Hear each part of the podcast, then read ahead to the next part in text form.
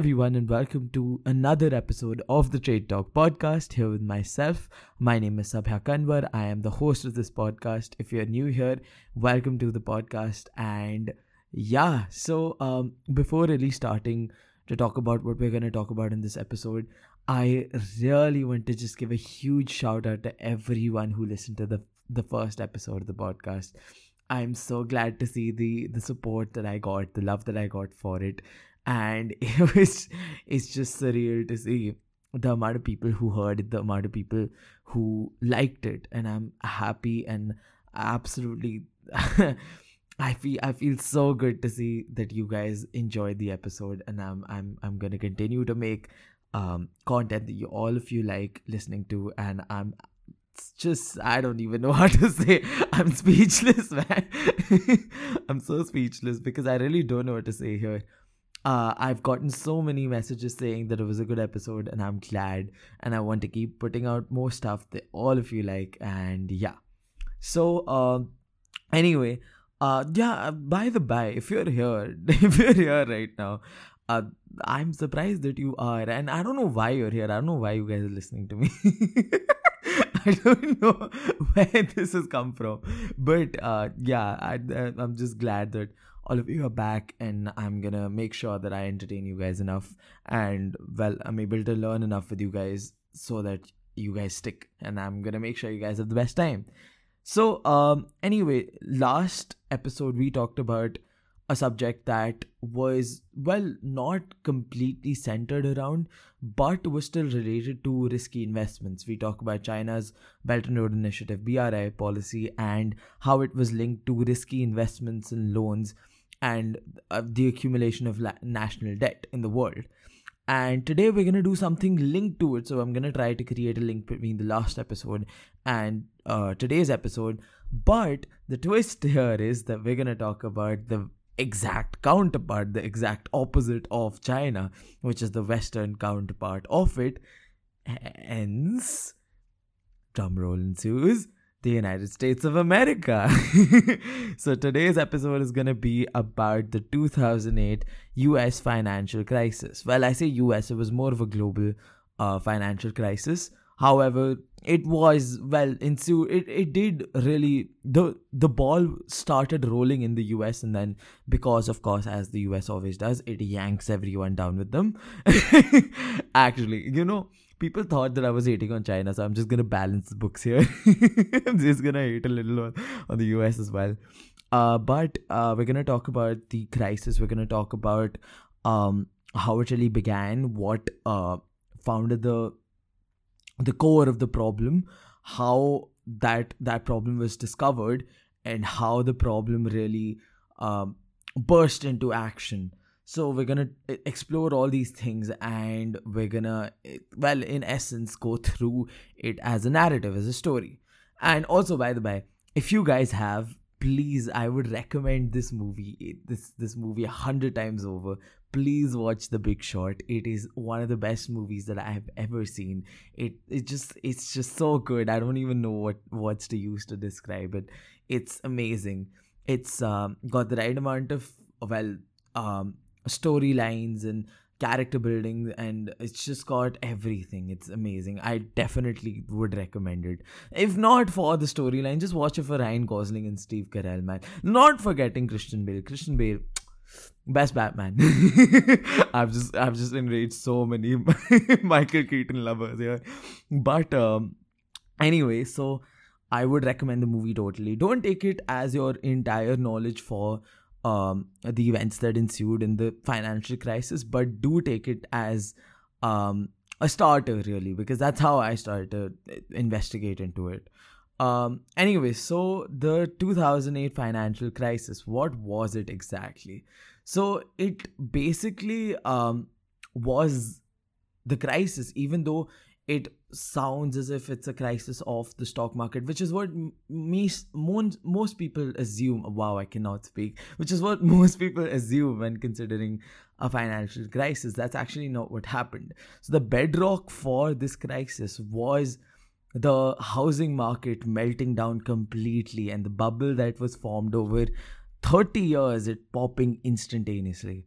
And uh, actually not instantaneously. It really was a gradual downfall but it happened so quickly. It was it was built over 30 years and it happened in the span of what 2 years? And it was it was absolutely horrific. I'm laughing right now even though i shouldn't.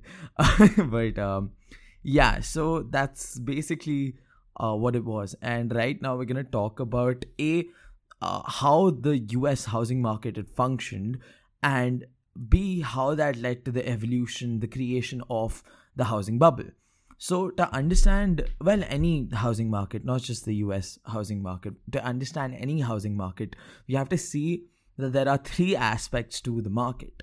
Well, firstly, there is the borrower. So, any citizen who wants to buy a house, that would be the borrower. That person would, uh, if he does not have the money to buy the house entirely, they would take a loan from the bank. Now, that would be the borrower. That's the first aspect. Then the second aspect is the lender, which would be the bank, who gives uh, out loans to citizens who want to get homes.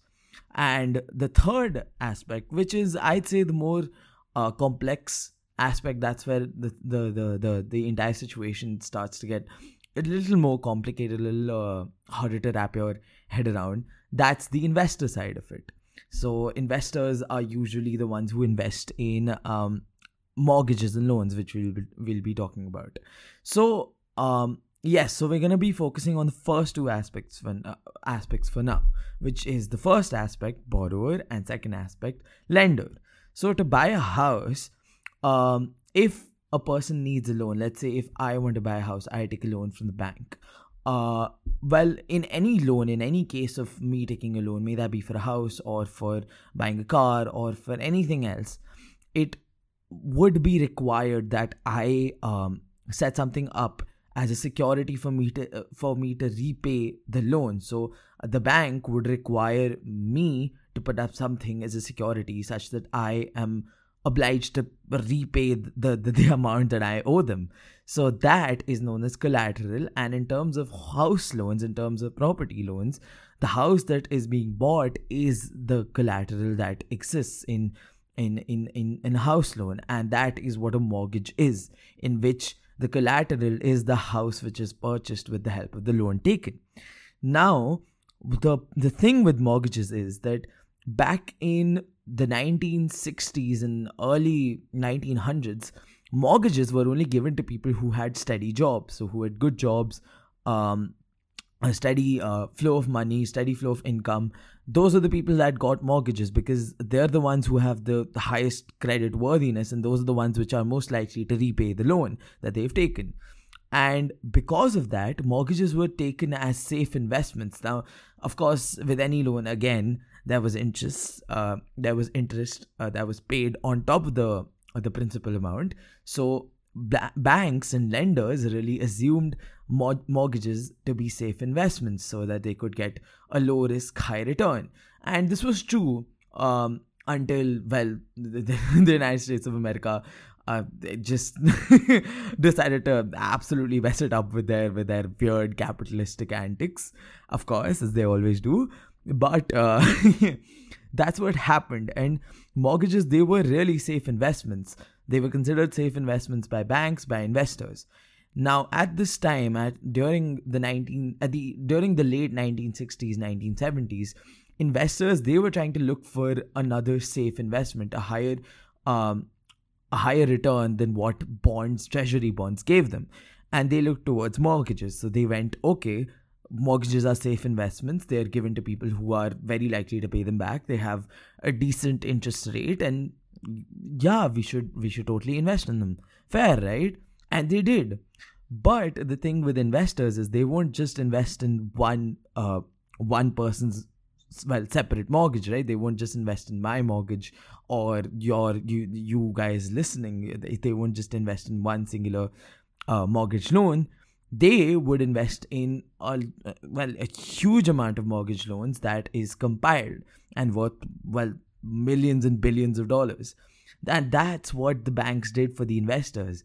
The banks they pooled up these mortgage loans into something called a mortgaged backed security so it was literally just a pool of these mortgage loans just to com- just to, just to compile all these loans into a singular group and they allowed investors to take and buy pools well a, a, particular chunk of this pool of mortgage loans.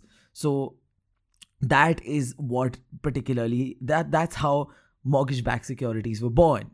And these were well for the most part during the beginning this was safe because most banks they just took a lot of the safe investments. They they compiled them. They classified them into safer and less safer investments. So they were uh, classified based on the, the the the credit worthiness of the borrower, and then they were, of course, um, given to investors, and the the banks made a profit. Investors made uh, a high return as well.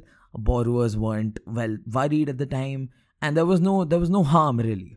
Now, where did the problem really ha- happen? So the problem occurred when investors they started running out of mortgages to buy. And more and more investors they wanted to buy mortgage backed securities because of the fact that there was a high return. So demand started increasing. There were only so many mortgages that existed because well of course the the, the amount of people in the country is is quite limited. And the amount of well uh, worthy borrowers is even more limited so banks they wanted to create more ba- more mortgages and there was no other way to do it except to well as the bank said if the investors want more mortgages we'll just make more mortgages. So what they did was they loaned money to people with less and less secure jobs with menial jobs with um, a menial income and they gave all these loans to people who aren't very capable of repaying the loans and because of this the MBSs that were created, the mortgage backed securities that were created, they started becoming less and less safe of investments. And the problem, the crux of the problem, really came here that banks they really wanted an upper level credit rating from credit rating agencies. They wanted the highest of the highest, uh, a AAA rating, which basically classifies the most safe an investment can get. Uh, so that's essentially what happened. Banks they wanted to get that rating whatsoever, no matter what happens, and they were going to get it. So credit rating rating agencies they fell into the trap of competition and they were kind of well there was this create that there was this um, system created the structure created where they were obliged to give a high credit rating to these mortgage backed securities. And because of that a mortgage backed security which was just absolutely crappy full of shit really and bad loans bad mortgages to um to to to uh, to borrowers which wouldn't be able to pay them back these mortgage backed securities they were deemed to be extremely safe and extremely um, well profitable. So investors they started buying all these all these mortgage backed securities. Mortgage backed securities they skyrocketed. The the amount of the amount of money made off them absolutely skyrocketed. The amount of investments made in the housing market they they also skyrocketed to the point where in 2007 the housing market became, I think, well, was valued at $500 billion, while uh, a decade ago it was worth a, less than a tenth of that. So, well, essentially, the housing market it blew up because of mortgage-backed securities. Now, the issue really came here. The, this was the fallacy that that really everyone ignored and couldn't see coming at all with the increase in the demand for houses, with people buying more houses, house prices they blew up. Yeah, house prices blew up. The mortgage that was required to pay on the house, so the principal amount plus the interest that was required to pay on the house, they blew up as well because of this increase in demand. And when you have higher loans taken by people who don't have that high of an income, so uh, risky borrowers, they're not going to be able to pay it back. And they weren't. And that is where the problem, the ball, it started rolling. All borrowers that had a credit rating of, well, less than a B, they weren't able to pay back the loans. They weren't able to pay back the huge, huge amounts of uh, money that they had to pay back because of the, the skyrocketing mortgage prices and house prices as well. They started defaulting. Investors, they stopped getting their returns. And the investors, they stopped investing in these mortgage backed securities. So, really, the problem was that the bank had no money from the investors. The investors weren't buying the mortgages. The borrowers weren't giving money to the banks because the, well, they had no money. They didn't have enough money. They defaulted on their mortgage loans. So the bank had given money out and did not get anything back in return. So that was the issue that came up. And another issue that was created, another problem that was created as a result of this, of people, uh, well, stopping to invest in houses, was that house prices, they fell extremely. They fell by a huge amount. House prices collapsed immediately. At the, at the at the end of 2007 so the third quarter was when house prices they plummeted and people who had to pay huge amounts of money in for their mortgage loans that they had taken for houses that now were worth a, a, a, fraction of that they decided that there's no point in paying so much money for a house that isn't worth anything.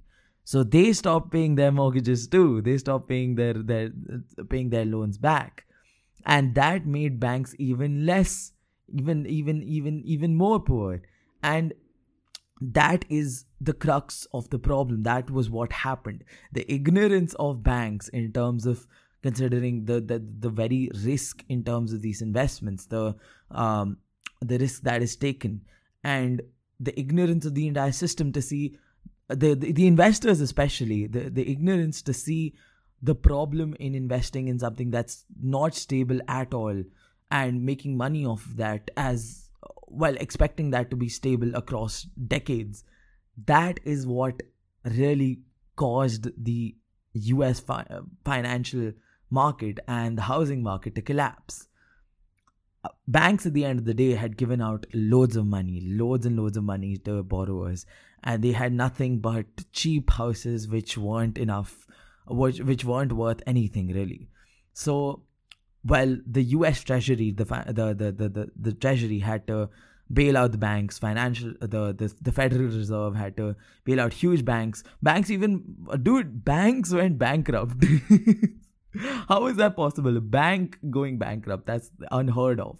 And so many repercussions followed. People were, well, people lost their jobs, people lost their homes, uh, people lost so much money, investors lost, lost uh, trillions, billions, trillions of dollars. And at the end of the day, the, the entire US economy was flattened and was was was halved in its value the housing market especially and because the housing market was given so much importance throughout the the, the 3 to 4 decades in which it was booming the collapse of that market the pillar of the US economy it fell. And the US economy it fell flat on its face along with it. So that's exactly what happened with the 2008 financial crisis. I really hope that I was able to explain it because it's a it's a really complex um, story. It it people really lose track of what happened, and I hope I was able to explain it with well some ease and nuance as well. I hope you guys were able to understand because it really took me a long time to understand it as well. I didn't get any of it. Um, but yeah, that's about it for me right now. Um, there are a lot of more variables in it in the story and i'm sure that i've missed some information but well i hope you guys were able to get the essence of uh, what really happened and yeah so i hope you guys enjoyed. I had the most amount of fun doing uh, research for this us shitting on the us my favorite job. And yeah so that's it for me guys. Um I hope you guys enjoyed, and I'll see you guys in the next one.